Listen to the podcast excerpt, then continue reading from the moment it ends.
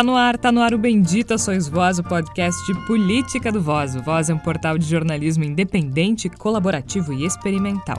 Acesse voz ponto social, Voz com S. No Twitter e Instagram é Voz Underline Social e você também encontra o nosso conteúdo em facebook ponto com barra voz ponto social. Você pode ouvir os episódios anteriores do Bendita Sois Voz no nosso site voz ponto social ou em outras plataformas de streaming. Eu sou Georgia Santos e desde o início da pandemia de coronavírus nós nos reunimos em edições especiais do Bendita Sois Voz. No episódio desta semana, o cara da casa de vidro e o fogo no parquinho da C P I da Covid. A C P I vai investigar o quê? Eu dei dinheiro pros caras. Com a instalação da C P I da Covid, membros do governo de Jair Bolsonaro resolveram se adiantar às acusações e elaboraram uma tabela com vinte e três possíveis enquadramentos. Até aí tudo bem. Afinal de contas, é preciso se prevenir e saber o que pode enfrentar pela frente. O problema é que no domingo, reportagem do U O L mostrou que o documento elaborado pela Casa Civil foi enviado a treze ministérios e sugere acusações, no mínimo, interessantes. Vai ter uma C P I para investigar conduta minha? Certamente. Nenhuma desconhecida dos ouvintes do Bendita Sois Voz. Quais seriam elas? Se ele foi favorável à cloroquina, não? O governo foi negligente com o processo de aquisição e desacreditou a eficácia da Coronavac, que atualmente se encontra no Programa Nacional de Imunização. O governo minimizou a gravidade da pandemia. Negacionismo.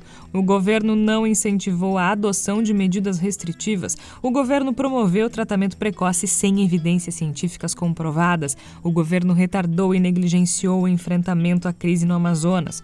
O governo não promoveu campanhas de prevenção à Covid. O governo não coordenou o enfrentamento à pandemia em âmbito nacional. O governo entregou a gestão do Ministério da Saúde durante a crise a gestores não especializados. Militarização do Ministério da Saúde. E o governo demorou a pagar o auxílio emergencial e por aí vai.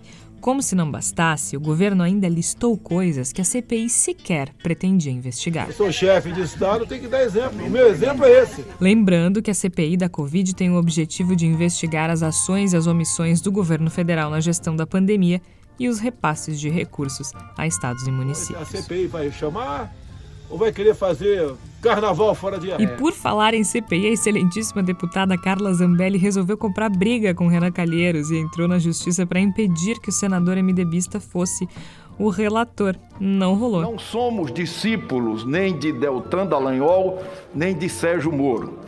Não arquitetaremos teses sem provas ou powerpoints contra quem quer que seja. Não desenharemos o alvo para depois disparar a flecha. Não reeditaremos a República do Galeão. Agindo com imparcialidade, a partir de decisões coletivas, sem comichões monocráticos, ninguém arguirá nenhum tipo de suspeição no futuro desse trabalho. Mas a semana complicada de Bolsonaro, para dizer o mínimo, é pior do que parece para ele e para todos nós. Afinal de contas, uma reportagem do The Intercept Brasil mostra que grampos sugerem que comparsas do miliciano Adriano da Nóbrega recorreram a Bolsonaro. Lembra quem é Adriano da Nóbrega? Lembra do assassinato de Marielle Franco? E para discutir tudo isso nesse episódio, eu estou muito bem acompanhada dos meus companheiros, com perdão da redundância, Flávia Cunha, Igor Natush e Tércio Sacol. Flávia Cunha, seja bem-vinda a esse país de... Eu ia dizer malucos, mas eu acho que se a gente pensar nas vinte e três acusações que o próprio governo listou, talvez seja de idiotas, né? Seja bem-vinda. Pois é, Georgia, o governo Bolsonaro sempre nos surpreendendo de alguma maneira, né? Mas teve uma declaração do Bolsonaro essa semana que ele falou que não estava preocupado porque ele não deve nada. Eu acho que ele gosta de mentir bastante, né? Porque a gente sabe que ele está devendo, né? Esse documento mesmo, essa lista, já comprova que eles estão bastante preocupados com a C P I, apesar das bravatas do presidente. Afinal de contas, quem não estaria preocupado com uma C P I em que tem pelo menos vinte e três acusações a caminho, não é mesmo, Igor Natush? Seja bem-vindo. Muito obrigado, Georgia, Tércio, Flávia, ouvintes do Bendita Sois Voz. Esse começo de semana, eu não sei muito bem porquê, mas me ocorreu muito lembrar do, de um dos programas mais significativos da história da televisão brasileira, Os Trapalhões. Eu andei, fiquei pensando bastante sobre esse programa nos últimos dias, e me ocorre que eu acho que nem Didi, Dedé, Moçum e Zacarias fariam as lambanças que estão sendo feitas pelo governo federal na tentativa de liquidar com a C P I da covid dezenove. Então acho que a gente acaba tendo uma espécie de alívio cômico inesperado dentro de todo o caos, toda a destruição que está se vivendo no Brasil, a partir das pataquadas que estão sendo cometidas pelo governo federal, uma tentativa vã e inútil e potencialmente perigosa para si mesmo de esvaziar uma C P I que, em consequência, vai ficando cada vez mais cheia, mais poderosa e com mais potencial explosivo. E é uma semana, né, Tércio Sacol, em que muitas coisas acontecem, tanto politicamente no Palácio do Planalto, em função da C P I da Covid, mas a reportagem do The Intercept Brasil também traz uma revelação importante a respeito das companhias do presidente, digamos assim, né? Com certeza é uma semana muito movimentada lá no Planalto Central, Tércio. Seja bem-vindo. Obrigado, Georgia, Igor, Flávia, nossos ouvintes. E o presidente demonstra essa irritação, esse descontrole emocional à medida que ele agride verbalmente uma repórter quando lhe pergunta sobre aquela foto patética uh, tirada do, por Bolsonaro e, e Siqueira Júnior lá, uh, apresentador uh, do Amazonas, com um C P F cancelado sorrindo. Nada que se espere diferente de um presidente que ri de suicídios, chama a doença que matou quase quatrocentos mil brasileiros de gripezinha e sorri É, sobre quem usa máscaras, debocha de quem usa máscaras, é, sugerindo que isso está atrelado à sexualidade da pessoa. Não é nada mais, nada menos do que é, bolsonarismo puro, né? Raiz na veia. Agora, por que, que a reportagem é importante, Georgia? E, e me assusta não ter tomado a dimensão que eu esperava que ela tomasse. A reportagem foi publicada pelo Intercept, Uh, neste final de semana, pelo Sérgio Ramalho, e ela é uma reportagem chamada A Cara, O Cara da Casa de Vidro, né? Grampo sugerindo que comparsas do miliciano Adriano da Nóbrega recorreram a Bolsonaro. Bom, muito rapidamente, qual, quais são os pontos, né, que a reportagem mostra? Que é, o Ministério Público é, teve acesso a escutas no, no caso Adriano da Nóbrega, lembrando, né, a, a, indiciado pelo assassinato da Marielle Franco, e que ele sugeriria, né, depois da morte do miliciano, cúmplices dele teriam feito contato com Jair H N I, é, cara da Casa de Vidro, né? Segundo fontes do Ministério Público, eh, que obviamente não se manifestaram, porque nós vivemos um regime de exceção, o conjunto de circunstâncias permite concluir que os nomes são referências ao presidente Jair Bolsonaro, ou seja, o cara da Casa de Vidro seria uh, o próprio Bolsonaro, e a Casa de Vidro seria a residência oficial do presidente, que tem uma fachada de vidro. Depois, a reportagem fala sobre as escutas, mostrando o espólio milionário que o Adriano da Nóbrega tem, e uh, essa, mais para o final, a reportagem conta, então, que é, esses grampos uh, dão a ideia de que os comparsas do Adriano da Nóbrega, que é um miliciano, e todos sabemos das ligações históricas da família Bolsonaro com as milícias uh, do Rio de Janeiro, então que esses comparsas teriam recorrido a Bolsonaro em algum momento. É... Bom, gente, é um escândalo de várias dimensões. É... Eu não sei exatamente o que, que veículos de é, maior monta, como rádios, emissoras de rádio e de T V, aguardam para...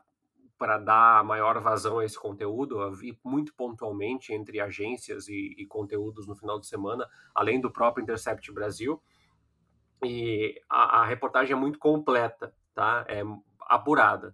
Dá para ver que as informações estão colocadas aqui, estão elencadas aqui, é, só pegando uma parte aqui que eu estou extraindo para contextualizar para o ouvinte, é...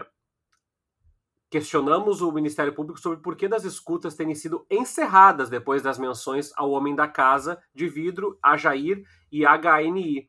E, sobretudo, se o Ministério Público remeteu à Procuradoria-Geral da República suspeitas da ligação dos suspeitos com o presidente Jair Bolsonaro, mas não se recebeu nenhum retorno até a publicação da reportagem.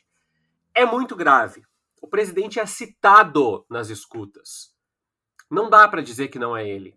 E o Ministério Público não se manifestou por que, que esses grampos pararam de ser executados a partir do momento que o nome do presidente surge. Não é a primeira vez que se avizinha e se correlaciona a discussão entre presidente e outros tantos crimes cometidos antes mesmo da assunção da presidência. Agora, o que essa reportagem tem de mais incisiva é que talvez nunca tenha se chegado tão perto, mesmo com uma máquina de moer carne a serviço do Jair Bolsonaro.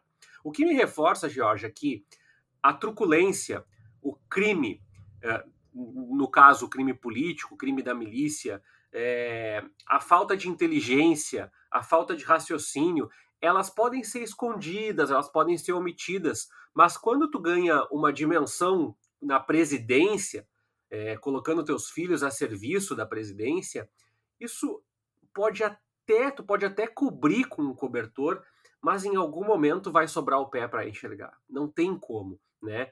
Já, tinha acontecido, já tinham acontecido as reportagens envolvendo lá uh, o porteiro do prédio, depois sumiu o, o material, né? E, e nessa reportagem aqui, é bom lembrar, o nome do presidente ele já tinha sido citado nos diálogos da irmã do Adriano da Nóbrega e também do sargento Luiz Carlos Felipe Martins, que é um dos homens de confiança do Adriano da Nóbrega, matéria do próprio Intercept, só que em março.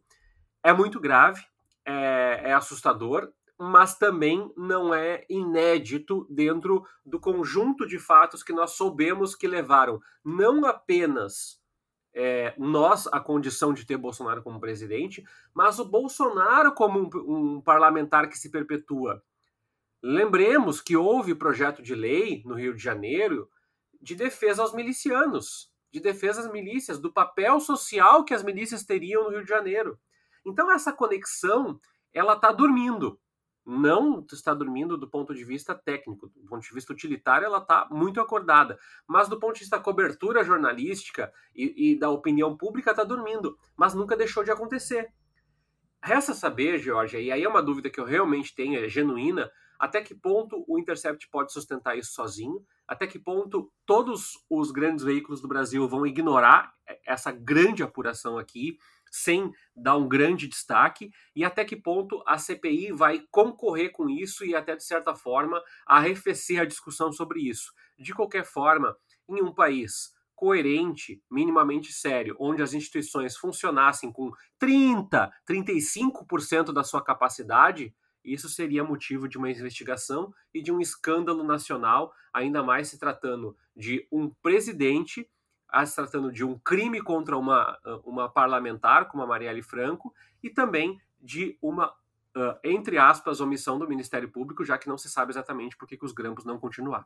A gente tem uma série de questionamentos muito graves trazidos a partir dessa matéria do The Intercept Brasil.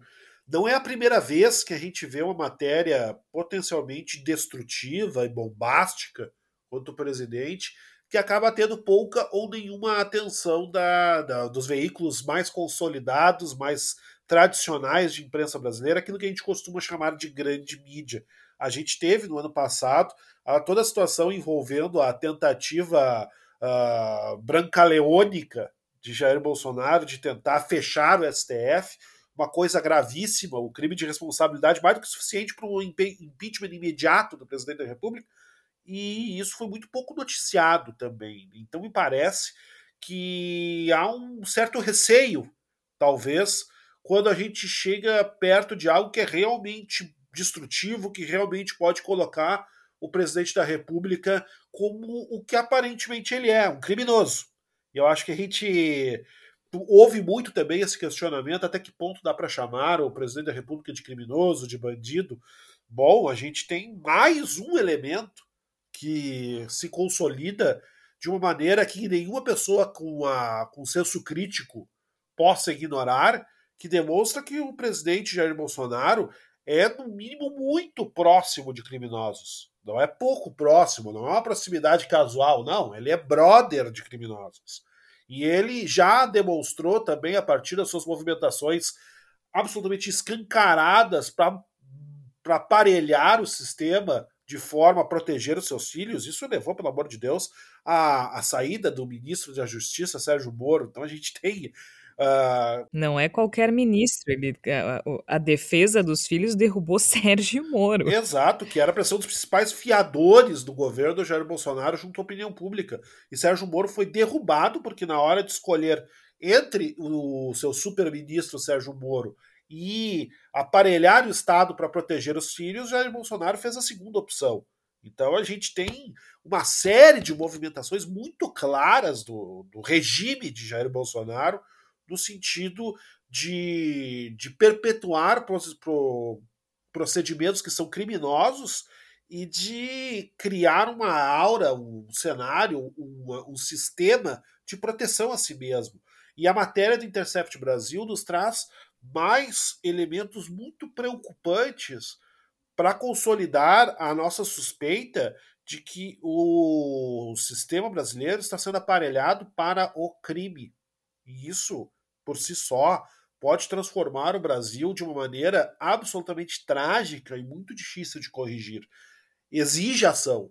E exige uma posição da imprensa, precisa, não pode simplesmente ignorar a matéria do Intercept Brasil porque é do Intercept Brasil, precisa agir a respeito disso, deixar de lado todos os seus pruridos e todas as suas incertezas e ir atrás dessas informações, e exige uma ação dos agentes públicos, as pessoas que estão imbuídas nesse momento da necessidade de fazer as tais instituições funcionarem. As instituições, elas precisam funcionar porque nós estamos diante de alertas gravíssimos de que o Brasil está sendo aparelhado por um governo que tem uma proximidade obscena com grupos criminosos. Olha, isso infelizmente não me espanta tanto quanto o silêncio da mídia, da, da mídia tradicional, como o Tércio lembrou, sinceramente. É, eu, eu fiquei chocada, Flávia, com essa apatia. Fiquei chocada. Porque a gente está falando do presidente da República, gente. Não é um político qualquer. Bom... É um político qualquer, obscuro, minúsculo, do baixo clero e tudo isso que a gente já sabe. Mas é um político obscuro, minúsculo, qualquer do baixo clero que hoje é presidente da República. Então a gente está falando do presidente da República implicado, associado a pessoas criminosas envolvidas no assassinato de uma vereadora. E aí a gente tem as grandes redes, os grandes jornais, as grandes emissoras em silêncio. Quando falaram, falaram muito en passant. Né? Isso sim que é normalizar o absurdo, né, Flávia? Pois é, Georgia. Eu fico pensando quais são, qual, qual é o interesse da grande mídia em não expor eh, todas essas denúncias, né, da forma devida. Uh, existe algum tipo de interesse ainda em blindar o Bolsonaro? Interesse econômico, talvez? Não sei. Ou se é, talvez, uma questão editorial. Me corrijam se, eu, se vocês acham que eu estou viajando, mas eu fico pensando nisso, que às vezes também ainda existe isso de ah, quando vem de um veículo independente, a gente não compra a notícia, então a gente não vai atrás da mesma maneira. Eu não sei se seria essa questão mais editorial, se tem alguma, alguma outra coisa por trás disso, mas, de qualquer forma... Eu acho bastante grave, né, que uma reportagem uh, dessa dimensão, uma série de reportagens com tantos, com tantos dados, com tantas informações, que não tenham repórteres da grande mídia que digam, não, só um pouquinho, vamos lá, vou atrás para confirmar tudo isso, eu também quero saber o que está acontecendo para dar a devida dimensão, né? E isso que ainda existem bolsonaristas que ainda ficam dizendo que a mídia é comunista, que a mídia é contra o Bolsonaro, né? Imagina se fosse a favor. A gente sabe que uma parte da mídia é a favor do Bolsonaro, mas existe uma, uma, uma, uma outra parcela, uma fatia grande da mídia que se posiciona, por exemplo, nessa questão da pandemia, tem se posicionado contra o Bolsonaro. Mas no que se refere a essas ligações aí do Bolsonaro com os, uh, com os milicianos, parece que há uma cegueira seletiva, né? Eu acho só, Flávia, e não é um contraponto, mas é um contraponto, é, que tem um processo aí que... E eu não estou saindo em defesa dizendo ah, a C N N é, é linda, incrível, não. Me parece que por ser áudios, uh, há uma limitação do acesso a esse conteúdo. E em segundo momento, que eu acho importante citar, ou pelo menos dar conta disso, né? É, me parece que como é, é uma apuração de, de longo prazo, de, de tempo, e aí reforça uma coisa que, que a gente já tem falado tanto tempo aqui, né?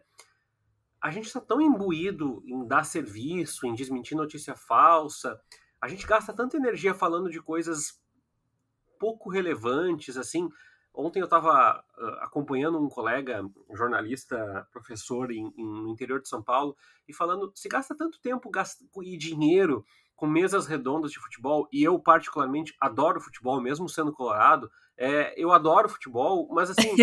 é... Desculpa, mas essa ressalva foi muito boa. Eu adoro futebol, mesmo sendo colorado. É, porque... Pô, eu... Tércio, tu não é nem botafoguense, velho. É, não, não, não tem tantos motivos assim pra chorar, né? Nem vascaíno, nem botafoguense. Abraço aos amigos botafoguenses vascaínos, mas assim... É, a gente tem gastado cada vez menos recurso, Flávia, e aí eu passo a entender um pouco é, com o trabalho jornalístico. A Globo, é, a C N N, eu acho que é até passível de discussão. Agora, emissoras e jornais com uma redação cada vez mais enxuta e menos estruturada, eu entendo que não tenham tido é, tempo e manejo desse áudio ou acesso a esse material ainda para fazer sua própria versão das reportagens, porque nós sabemos que há uma grande ressalva na... Na, no compartilhamento de conteúdos por parte do Intercept, como nós vimos na Vaza Jato. Houve um acordo de alguns veículos, mas a Globo, por exemplo, foi absolutamente... É, fez absolutamente um silêncio grave, né, sobre as denúncias, até tomando corpo na defesa do, do, do Sérgio Moro. De qualquer forma, me parece que também tem esse elemento, né? Não, não sei se, se é só uma deliberação editorial, mas acredito que também tem essa força-tarefa por ser uma apuração mais complexa. De qualquer forma, somente o, o compartilhamento por parte de jornalistas já nos daria é, a dimensão dessa matéria. Eu duvido que essa, se essa reportagem tivesse sido publicada pela época, nós não teríamos, no mínimo, dez vezes mais repercussão do que nós estamos tendo agora. Mesmo com a parceria que o Intercept fez, o esporte favorito das pessoas foi questionar a idoneidade do veículo, né? Isso a gente não pode esquecer. Antes de questionar a parcialidade do juiz e dos procuradores em toda aquela situação da Vaza Jato, se questionou a parcialidade do Intercept, né? Como se fosse um, um jornalismo menor. Claro que se questiona tudo de todo mundo, a gente está num momento delicado quando se pensa em jornalismo, e acho que tem que se questionar, a gente não pode aceitar as coisas assim. Agora, é, é notório que, que o peso é diferente, né? É notório que o peso é diferente quando a gente fala de um, de um, de um veículo independente e de uma emissora tradicional. Os veículos, e isso vindo da imprensa também, os veículos tradicionais não tratam os veículos independentes com a mesma deferência, digamos assim, mesmo que alguns deles se tornem mais relevantes Na, na, no decorrer do tempo, né? Agora, tudo isso está acontecendo em meio a uma instalação, a instalação de uma C P I, né, Igor? C P I para investigar as omissões do governo federal com relação à pandemia do novo coronavírus no Brasil, esse país que está morrendo sufocado, e, literalmente, em função da, da irresponsabilidade e incompetência desse governo. A C P I da Covid, ela tem o objetivo justamente de investigar as ações e as omissões do governo federal, que acho que há mais omissões do que ações, né? Na gestão da pandemia e os repasses de recursos a estados e municípios. Aí uma questão que foi incluída para tentar, né, diluir o peso do governo federal, como a gente já falou em outros episódios. Agora, o que ninguém imaginava é que o próprio governo ia dar uma ajudinha, ia dar esse empurrãozinho, né? Só, só antes de passar para o Igor, Georgia, deu mais uma ajuda agora essa semana, porque se eram vinte e três pontos, viraram vinte e quatro, porque a minha mãe tomou vacina na gravação desse, desse ah. podcast, então é uma boa notícia. Mas já está faltando a vacina para a segunda faltando dose. Faltando a segunda dose, porque exatamente. Porque o ministro orientou para... Isso para mim é muito bizarro, meu Deus do céu. A sensação que eu tenho é que nós quatro poderíamos ter feito a gestão da saúde do Brasil de forma muito mais competente. E olha que eu não tenho pavor de agulha, sabe? Tipo, então assim, ó, é, é, como é que tu manda todo mundo despejar a primeira dose e aí pouquíssimos dias depois tu diz... Ah, não. Melhor não. Ou seja, eu acho que não, não são mais vinte e três pontos, agora são vinte e quatro pontos. E de... assim, né, Tércio? O governo fez uma campanha intensa para que as pessoas acreditassem que os governadores estavam segurando vacinas. Ou seja, eles estavam dizendo que tinha vacina suficiente para todo mundo, que o governo federal estava repassando, que os governadores é que não estavam aplicando. E isso a gente falou isso em outros episódios também, né? Eles vieram com toda uma narrativa pronta. Perguntem para os governadores por que, que eles receberam tantas doses e só aplicaram metade. Perguntem para eles. Começaram a pressionar. Lembra que eu lembro de fazer um discurso indignado quando o Bolsonaro postou isso no Twitter, inclusive, né? Eles começaram a pressionar, dizendo que os governadores estão segurando, estavam segurando vacina e que o governo federal estava mandando, né? E aí os governadores pressionados acabaram uh, liberando uh, algumas doses, outros não, não tinham essa, essa retenção, como o governo federal fazia pensar. E aí agora o que aconteceu? Bom, aí agora a gente não tem segunda dose, né? Pelo menos a da Coronavac está um grande problema. E ele não só orientou a aplicar todas, como não preveniu a compra da segunda dose e ainda acusou os governadores. É um festival de incompetência, gente. E aí, como eu disse na abertura do episódio, Flávia, as palavras que eu usei são do próprio governo. O governo elaborou uma lista com vinte e três acusações frequentes que poderiam vir à tona na C P I. E as palavras que eu usei, tipo negacionismo, genocídio, são palavras do governo, tá? E, e assim, só pra gente re- recapitular, porque na abertura eu não falei todas, tá? São vinte e três acusações. As afirmações que o governo listou são: o governo foi negligente com o processo de aquisição e desacreditou a eficácia da Coronavac, que atualmente se encontra no Programa Nacional de Imunização. Palavras do governo, tá? O governo minimizou a gravidade da pandemia. Negacionismo, entre aspas, palavras do governo. O governo não incentivou a adoção de medidas restritivas. O governo promoveu tratamento precoce sem evidências científicas comprovadas. O governo retardou e negligenciou o enfrentamento à crise no Amazonas. O governo não promoveu campanhas de prevenção à Covid. O governo não coordenou o enfrentamento à pandemia em âmbito nacional. O governo entregou a gestão do Ministério da Saúde durante a crise a gestores não especializados, e aí nós temos, entre parênteses, palavras do governo, militarização do Ministério da Saúde. O governo demorou a pagar o auxílio emergencial, ineficácia do Pronamp, que é o programa de crédito, e é aí que se puxa o Paulo Guedes para a jogada. Uma das coisas, né? O governo politizou a pandemia, o governo falhou na implementação da testagem, deixou vencer os testes. Palavras do governo. Falta de insumos diversos, principalmente no kit de intubação, que é o que está entre parênteses aqui. Atraso no repasse de recursos para os estados destinados à habilitação de leitos de U T I, ou seja, ele pressiona que os governadores usaram a verba para outra coisa, mas está aqui que, que foi uh, destinado e houve um atraso nesse repasse. Genocídio de indígenas, e aí, de novo, é uma palavra que está na lista elaborada pelo próprio governo. O governo atrasou na instalação do Comitê de Combate à Covid. Atrasou é apelido, né, gente? Um ano não é atraso. O governo não foi transparente nem elaborou um plano de comunicação de enfrentamento à Covid. O governo não cumpriu as auditorias do T C U durante a pandemia. O Brasil se tornou epicentro da pandemia e covidário de novas cepas pela inação do governo. General Pazuello, General Braga Neto e diversos militares não apresentaram diretrizes estratégicas para o combate à Covid. O presidente Bolsonaro pressionou os ex-ministros da Saúde, Luiz, Man- Luiz Henrique Mandetta e Nelson Tais, para obrigá-los a defender o uso da hidroxicloroquina. O governo federal recusou setenta milhões de doses da vacina da Pfizer.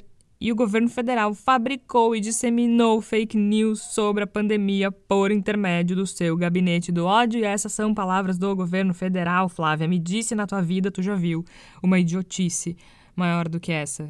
É, é inacreditável. Pois é, Georgia. É, essas perguntas são muito boas, na verdade, né? Eu não sei exatamente quem é, ou quem foi o responsável na Casa Civil por elaborar esses questionamentos, né? Foram muito bem feitos. Eu não sei se foi alguém da Casa Civil, se foi alguma, algum terceirizado aí contratado para tentar analisar a situação.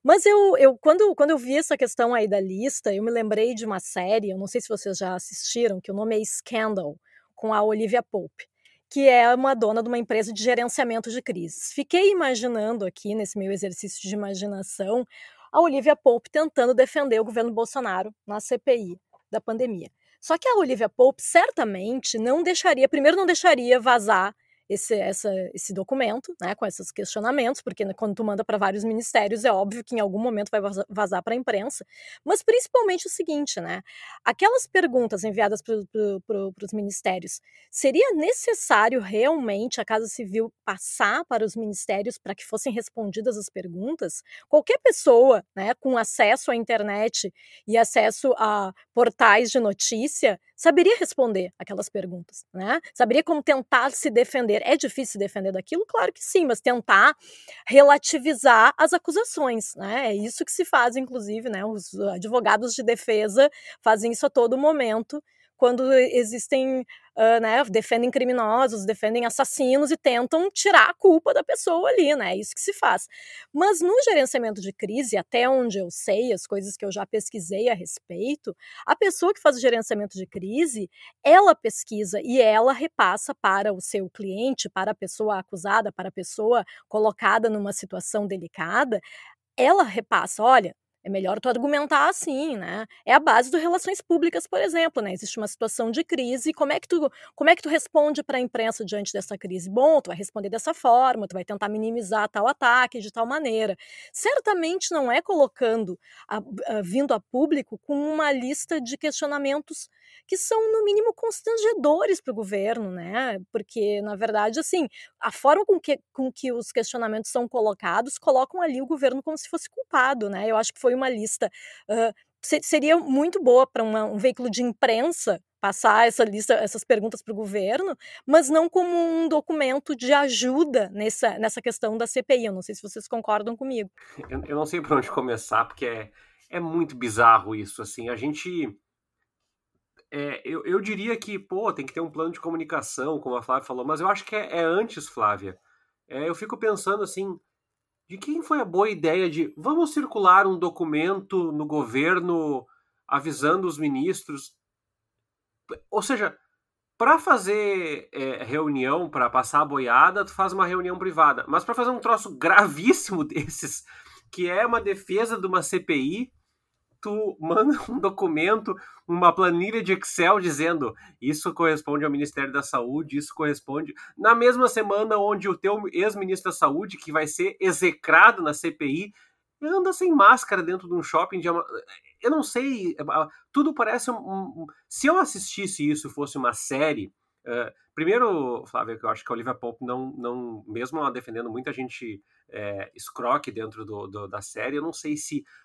o governo do Bolsonaro em si, ela pegaria para defender, né, como uma relações públicas, mas de qualquer forma é uma boa lembrança, assim, até porque o Bolsonaro não aceita, né, visões que se contraponham a, ao seu horizonte de mundo. E eu me lembro um pouco do Roda Viva com o Bolsonaro, teve, tá, teve um Roda Viva com o Bolsonaro, e, e era uma resposta de alguém que perguntava como é que ele faria para melhorar a situação do SUS, já que há menos recursos, etc, etcétera. E ele dizia que, era, que bastava gastar bem.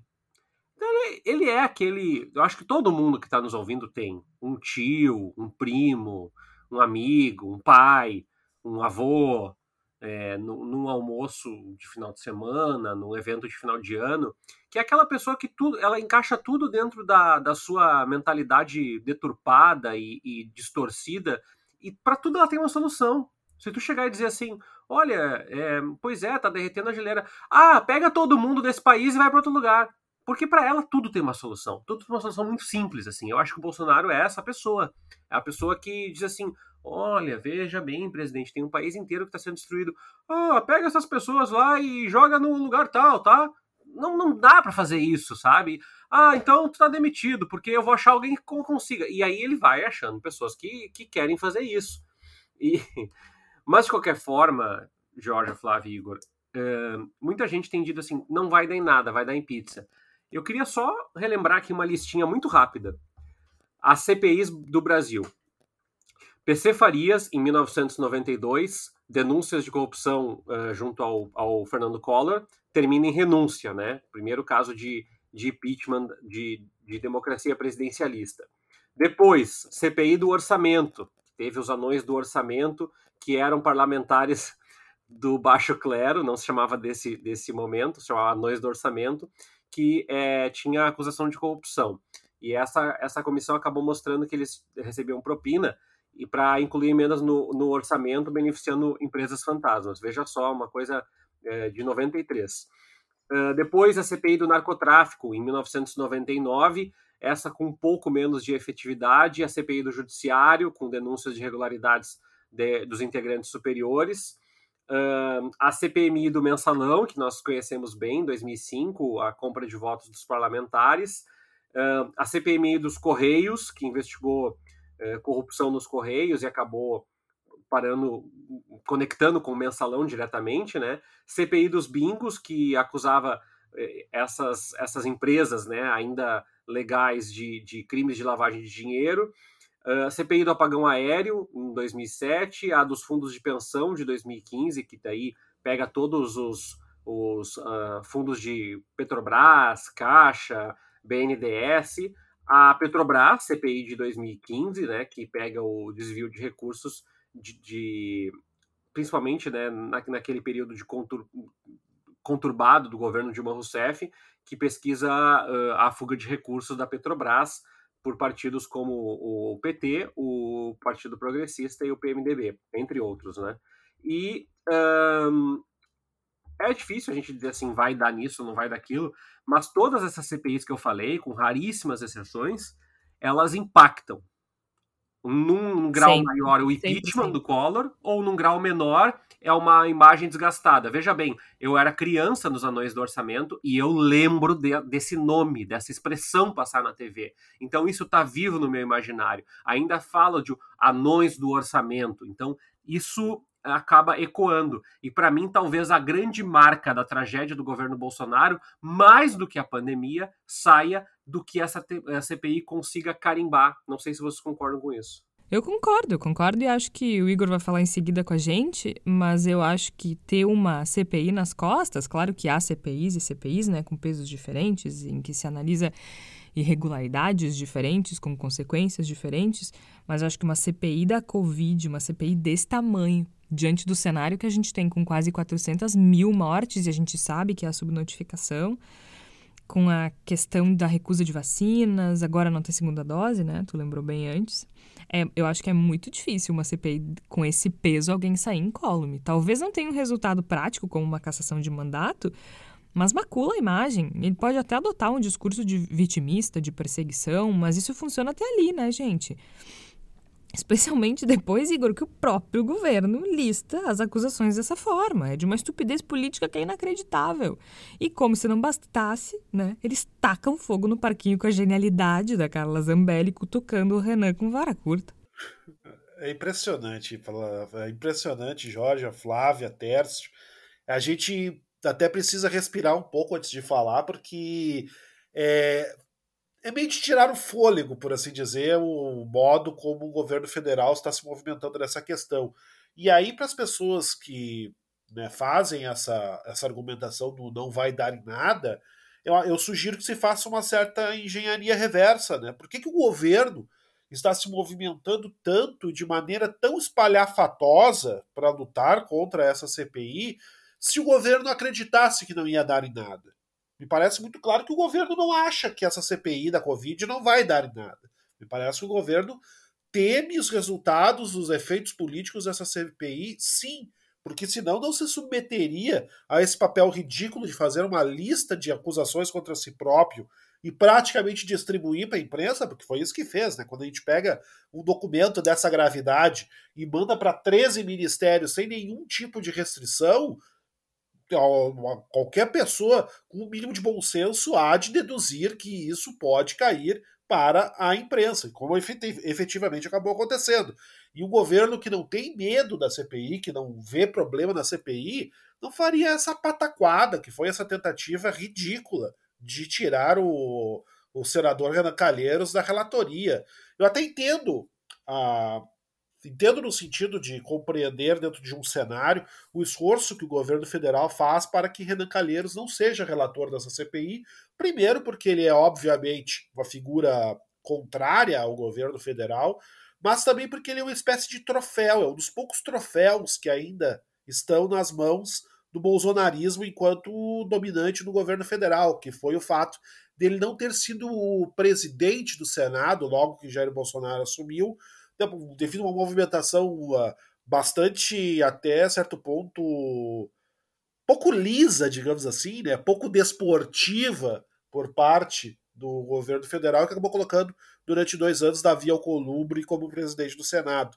Isso certamente causou uma mágoa muito grande em Renan Calheiros, que vai ser certamente vertida daqui para frente, mas também simbolizou Renan Calheiros como uma das figuras que o bolsonarismo tinha, entre aspas, derrotado enquanto estava no governo. Então há uma, uma questão simbólica, há uma narrativa em torno que também faz com que seja muito desejável também por esse lado que Renan Calheiros não seja o relator da C P I.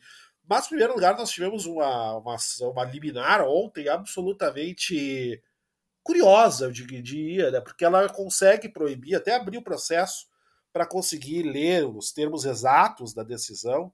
A decisão, ela, ela, ela faz, só achando aqui o termo exato, de que determina a ré, no caso o Senado Federal, que o nome do senhor Renan, senador Renan Calheiros não seja submetido à votação para compor a C P I em tela.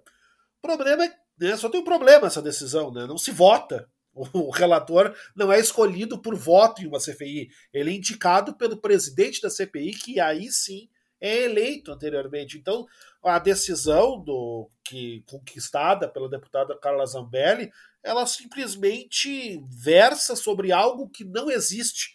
E aí a gente tem mais um desdobramento muito engraçado que acabou de acontecer, que é a deputada Carla Zambelli avisando que vai fazer um recurso, né, que vai entrar em recurso contra a decisão que aconteceu agora, enquanto gravávamos o programa praticamente, de derrubar essa liminar que é cheia de vícios jurídicos, né, e a Carla Zambelli afirmou que vai recorrer contra essa decisão de derrubar a liminar, dizendo que foi um erro material, um erro de digitação da palavra eleição para nomeação.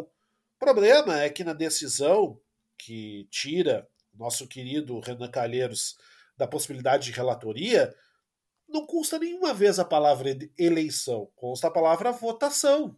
Então será que a, a Carla Zambelli se confundiu de novo? Ela errou a digitação de novo enquanto falava?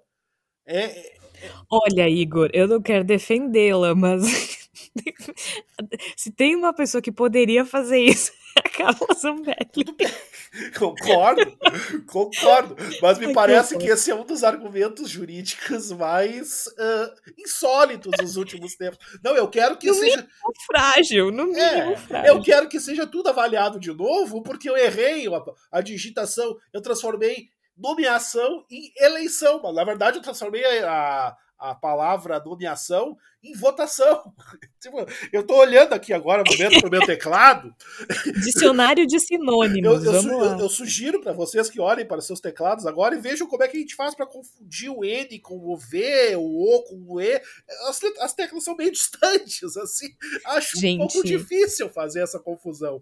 E tudo isso... É inacreditável com... a pessoa se sentir confiante o suficiente ou... É, a palavra não é confiante, mas eu não quero ser grosseira, para usar essa justificativa e achar que pode fazer algum sentido é, para alguém, vou, sabe? Eu vou usar outro termo, é impressionante para mim que, que a deputada Carla Zambelli, Zambelli tenha a pachorra de usar esse tipo de argumento, porque, pelo amor de Deus, né? Aqui entre nós, isso aqui não é quarta série, nós estamos falando de uma tentativa liminar de interferir nas ações de uma C P I do Senado Federal brasileiro. Isso aqui não é uma, não é o, o, a lição de casa que tu manda um bilhete para... Mas aí reforça, Igor, aquilo que a gente já falou várias vezes no episódio. O bolsonarismo, pela, pela, não falo do bolsonarismo enquanto movimento radical de direita, de extremismo, mas eu digo o bolsonarismo que segue o Bolsonaro, ele não é um movimento coeso, organizado, orgânico. Ele é um movimento que juntou tudo que tem de pior, um bando de gente louca, completamente fora da realidade, Exato, e colocou exatamente. No mesmo quarto e falou assim, ó, o que, que a gente tem em comum? Ódio ao diferente. Então, vamos lá. Só que eles não percebem que eles mesmos são muito diferentes entre si. Então, assim, tu coloca uma pessoa sem... sem capacidade cognitiva, a outra que acha que a solução é matar todo mundo, a outra que acha que a solução é, é, é, é colocar, uh, é, é fazer chapeamento para curar a Covid, a outra que acha que tem que tirar ca, é, caixão do cemitério, e aí to, toda essa massa de gente é o que constitui o movimento que cada vez mais dá sustentação. Porque qualquer pessoa com minimamente... Uh, Com, com alguns elementos de conexão com a realidade hoje, ela foge do bolsonarismo. O máximo que tu pode encontrar é alguém dizendo assim, ó, acho que ele não é tão ruim assim porque tal coisa. Mas ainda assim, o que tu tem em grande parte, esses vinte por cento, dezoito por cento, sei lá quantos são, eles são em grande parte pessoas que são massificadas por esse radicalismo. E a, a Zambelli, a Bia Kicis, os deputados do P S L, em grande parte, aqui no Rio Grande do Sul, Bibo Nunes, são exatamente a síntese dessa falta de conexão. Eles só têm em comum o ódio a tudo que eles não sabem explicar.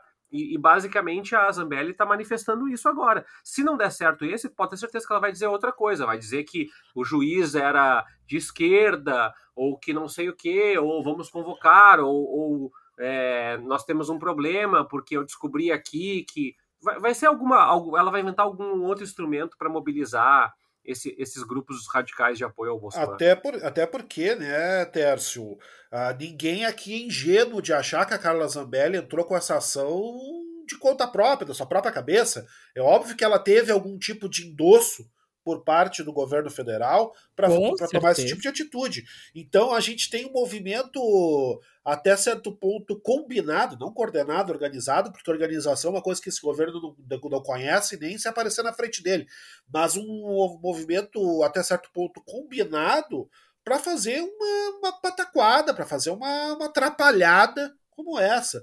E qual é o resultado de tudo isso? A gente tem Renan Calheiros, mais relator do que nunca, já está sentado agora, nesse momento, ao lado do presidente, então já, já é relator dessa, da, dessa C P I da Covid, com muito mais sangue nos olhos, com praticamente pintado para a guerra, pronto para destruir, para ir para cima do governo federal, e, se, e ao invés de esses esforços, ao invés de desinflarem a bolha da C P I, só abastecem mais o potencial explosivo dessa C P I. Eu não tenho nenhuma dúvida de que essa comissão parlamentar de investigação, de inquérito, ela vai ser muito pesada para o governo Bolsonaro, justamente porque o governo Bolsonaro, nas suas tentativas uh, ineptas e desastradas de esvaziá-la, só faz fortalecê-la, só faz com que aumente a sua gravidade e o seu potencial explosivo.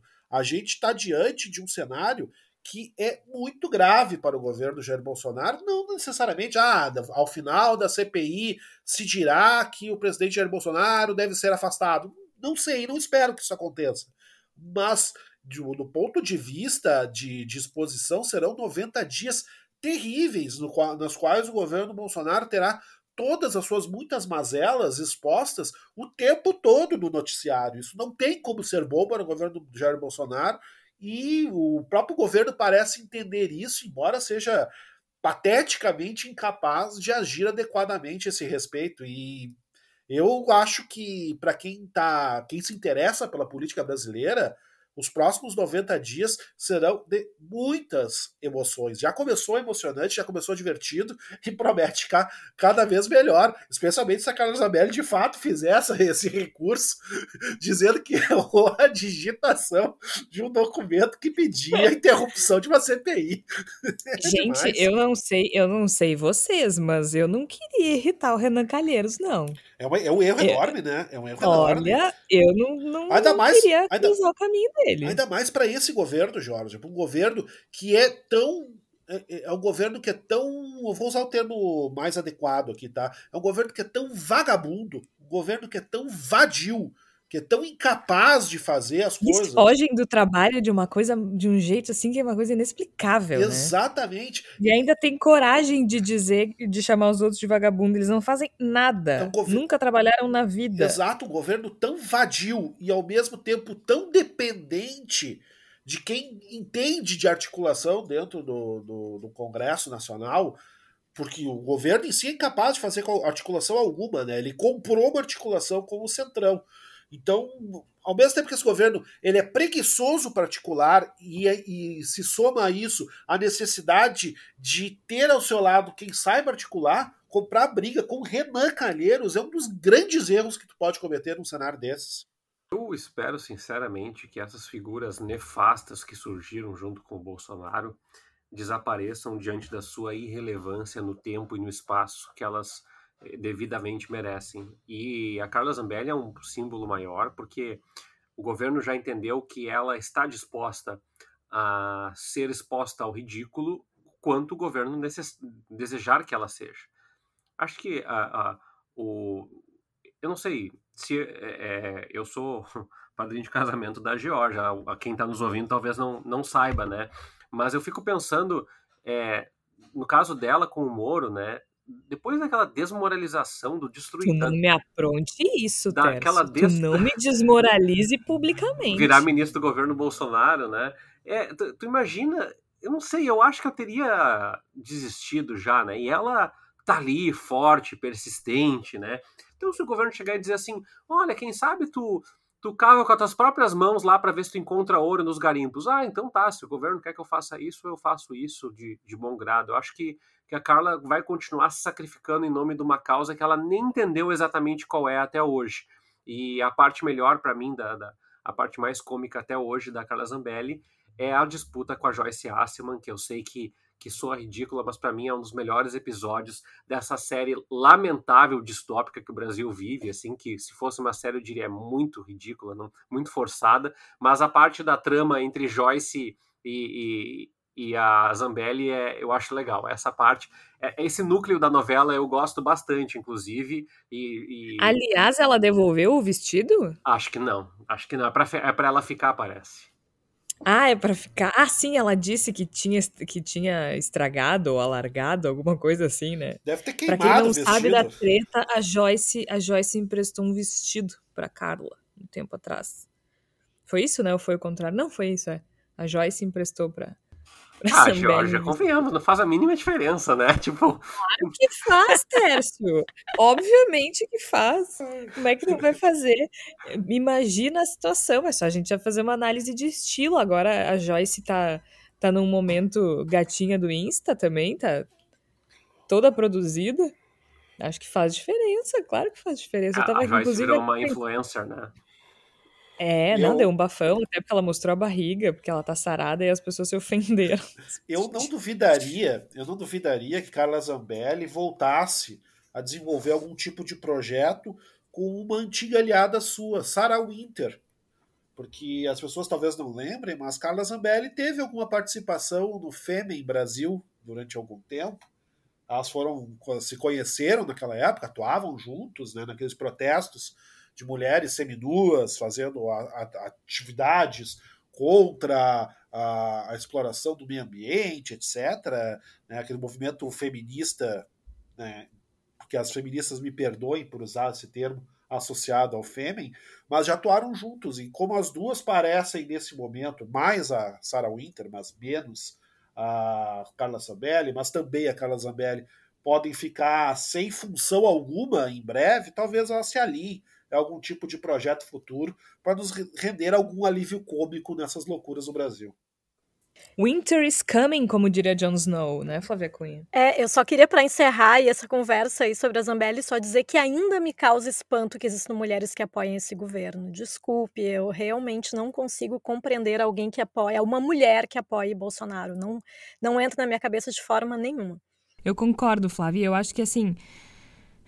É complicado falar sobre isso, né? Porque pode parecer condescendente, assim, nossa, como é que uma mulher pode gostar do Bolsonaro? Vem cá que eu vou te ensinar a, a, a ser mulher. E não, e não é isso.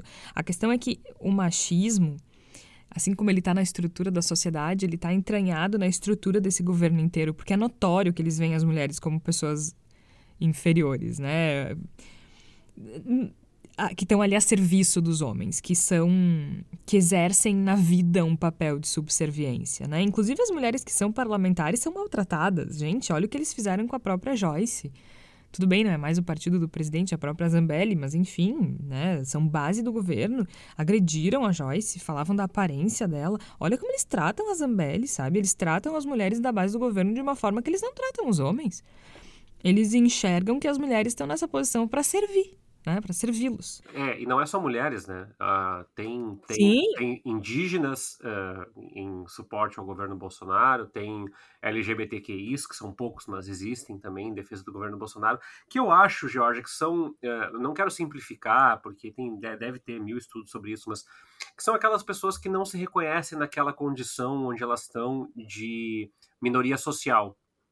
As mulheres são maioria, mas elas são minoria social do ponto de vista é, dos salários, do ponto de vista das estruturas hierárquicas, e são aquelas pessoas que não se, não se encontram nessa situação. São aquelas pessoas que olham para outra mulher e dizem assim, tu sim, agora eu não, né? Aquele L G B T Q I que fala assim, vocês que são vítimas, que são, sei lá, tomam um, um, um pedaço de lâmpada na cabeça na Paulista, vocês sim, mas eu não. Porque eu sou diferente, porque eu sou superior, porque eu sou melhor, porque eu sou discreto, porque eu sou qualquer coisa que valha. Então me parece que essas pessoas, elas, elas não entenderam a condição delas. Pode ser que nunca entendam, mas pode ser que entendam, e aí vai ser bem doloroso. Eu vou dizer que vai ser para essas pessoas é bem doloroso, porque eu já encontrei pessoas nessa condição que entenderam o, o papel delas na, no mundo, e quando a ficha caiu foi bem doloroso, bem doloroso. Ah, é super pesado, é bem difícil mesmo, não tem como não ser, né? Não tem como não ser.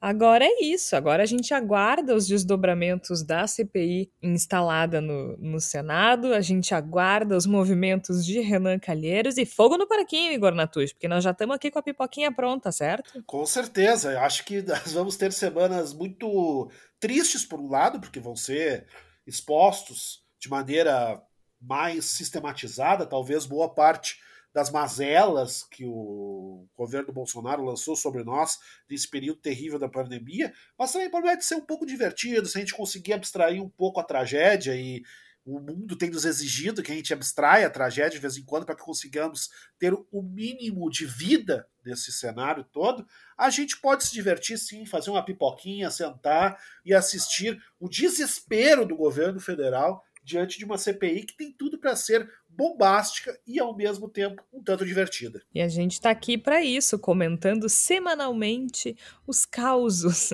da política brasileira, com muito empenho, muita, muita, muita disposição e um pouquinho, só um pouquinho, não tão pouquinho assim, de ódio no coração. E até rimou, viu? E ódio é bom, disposta? Eu tenho dito isso, acho que a gente precisa cultivar o nosso ódio. Não gaste o ódio com besteira, ouvinte. Não desperdice ódio com coisas que não vão servir, mas cultive o seu ódio, porque eu acho que cada vez mais está chegando o um momento em que o nosso ódio será muito necessário para colocar o dedo na cara das pessoas que nos colocaram nessa tragédia que a gente tem vivido. É, tem certas coisas que o amor não faz, não é exato, mesmo? Precisamos exato. de um negócio mais forte, às vezes. Exato. Tércio Sacol, o que é que tu tens pra gente? Bom, como nós destacamos antes, o Brasil parece aquela figurinha do Cascão e do pai do Cebolinha, é, perguntando o que está acontecendo, eu não sei, eu não sei. Desde que a gente terminou de gravar o episódio, aconteceram várias notícias, vários fatos que acabaram impactando. Não desmentindo de forma alguma, mas reforçando o que a gente destacou. Primeiro, É, a Justiça revogou nessa semana a prisão do ex-presidente da Câmara, o Eduardo Cunha, uma decisão que foi do Tribunal Regional Federal da quarta Região. Ela proíbe o ex-deputado de sair do país, mas revogou a prisão, o que é mais uma derrota para a Lava Jato e aquele discurso do saldo que tinha deixado a Lava Jato, é, o que já tinha se afirmado em grande parte com a decisão relativa ao ex-presidente Lula. Bom, uma derrota mais relacionada ao governo é que o S T F tornou o deputado Daniel Silveira, aquele ultra-bolsonarista, né, por atos antidemocráticos. Isso porque ele publicou aquele vídeo defendendo o A I cinco. Isso é uma derrota direta do bolsonarismo, porque por mais que o governo tente se afastar dessas figuras, como o deputado Daniel Silveira, cada vez que essas notícias acontecem, retomam esse sangramento do governo e da sua base, digamos, mais extremista de apoiadores. Ainda depois da gravação do podcast, o ministro Marco Aurélio Mello do S T F mandou o governo tomar medidas para realizar o censo. Já estava definido, batido o martelo, não tem orçamento, não tem dinheiro, pois o S T F interferiu e agora diz que a decisão de cancelar o estudo fere a Constituição, porque vão faltar dados para amparar. Tudo isso uh, acontecendo simultaneamente à C P I da Covid, que nós discutimos fortemente nesse episódio. E os senadores bolsonaristas foram ao S T F para tentar tirar o Renan Calheiros da relatoria da C P I da Covid, mas esse processo será analisado pelo ministro Lewandowski, que não é necessariamente um afeto do governo Jair Bolsonaro. Ou seja, em muito pouco tempo, muitas notícias. Nenhuma delas necessariamente favorável ao governo. É aguardar para ver quais serão as reações que o governo pode ensejar aí, tanto na C P I quanto no restante dos fatos. A gente vai chegando ao final do programa, é o momento da palavra da salvação, aquele momento em que a gente faz sugestões, seja para complementar o entendimento daquilo que se tratou no episódio ou para abstrair de alguma forma, como disse o Igor, que também é bastante importante. Flávia Cunha, o que é que tu tens para gente? Eu tenho como sugestão para os ouvintes seguir a página, o perfil do M S T no Instagram, Uh, seja para acompanhar uma campanha que eles estão fazendo, que o nome é Parada pela Vida. Estão aproveitando que abril é um, um mês tradicional de lutas do movimento para esclarecer para os integrantes do movimento não usarem como justificativa uh, para fazer festas, para aglomerar, para não usar máscara, né? Porque mesmo com uma causa importante, como é a questão de todas as lutas do M S T, não deve ser usado como desculpa. Mas, além disso, é importante porque eles estão fazendo um conteúdo muito interessante. Eu cheguei na página do M S T, que eu não seguia até essa semana, porque eles fizeram um vídeo num estilo assim meio TikToker, com uma personagem que é a Barbie, a Barbie com a camiseta da seleção brasileira, falando absurdos, e é muito divertido, uh, muito interessante essa abordagem que eles estão fazendo, essa, essa comunicação que eles estão fazendo, falando com outros públicos, né? e, e, e aí já a partir disso fazendo a conscientização, porque daí a Barbie está convidando outra pessoa por telefone para uma festinha, para aglomerar, porque ela acredita na cloroquina, porque ela já tomou a vacina escondido. E é bem engraçado, é bem divertido, vale a pena. E também para dizer, né, para, de repente, para vocês que tem aí aquele tiozão do WhatsApp aí que o Tércio já comentou aí ao longo do episódio, e aí vocês comentarem com ele assim, ah, olha, o perfil do, do, do M S T é legal, e aí disser assim, ah, só fica lá falando coisas, não faz nada. Vocês podem dizer de uma notícia dessa semana, que é da jornada de lutas do M S T, que o movimento doou mais de cem toneladas de alimentos pelo Brasil para pessoas que estão passando fome e que não estão tendo apoio devido do governo federal. Então o M S T não só fala e se comunica muito bem de uma forma divertida, mas também faz. A minha dica não é, não é minha, é da Flávia, tá? Ela, ela citou o Scandal e eu me lembrei como essa série é legal e como ela tem paralelos com a nossa realidade, com a realidade dos Estados Unidos, com a realidade de vários lugares do mundo. Tem uma, umas forçadas, tem, mas principalmente entender como o que chega até a gente é sempre produto de uma comunicação muitas vezes é, debatida e, e fortalecida uh, a quatro paredes, muitas vezes, por muitas pessoas, né? Então, é uma série legal. Eu não terminei até, não cheguei até o final, mas até onde eu assisti eu gosto bastante, gosto bastante da, da atriz principal também. E a outra é um merchan, G, que só para avisar, né, uh, a gente já faz o Voz a mais de cem episódios, então é um podcast consolidado com a sua audiência. Uh, outros episódios, da, outros podcasts da casa, todo dia oito, os documentários feitos, e eu dou aula desse assunto, então eu estou oferecendo um curso na PUC, uh, as inscrições estão abertas, é um curso totalmente online, no site do Educom, da PUC-R S, as pessoas têm mais informações, é um curso totalmente online, em três aulas, que eu vou falar de projeto até a distribuição de podcasts, eventuais interessados, Uh, conferir lá e continuem nos ouvindo, né? Nós estamos uh, nos fortalecendo cada vez mais e teremos certamente novidades para vocês ouvintes aí nos próximos próximas semanas e meses. Olha, eu se fosse vocês, eu não perderia esta oportunidade, afinal de contas é uma chance de estudar com alguém que entende, com alguém que pesquisa, com alguém que estuda e com um professor extremamente generoso, não é porque é meu amigo, mas eu tenho certeza que todos os alunos, todos os alunos do Tércio estão aí para atestar isso.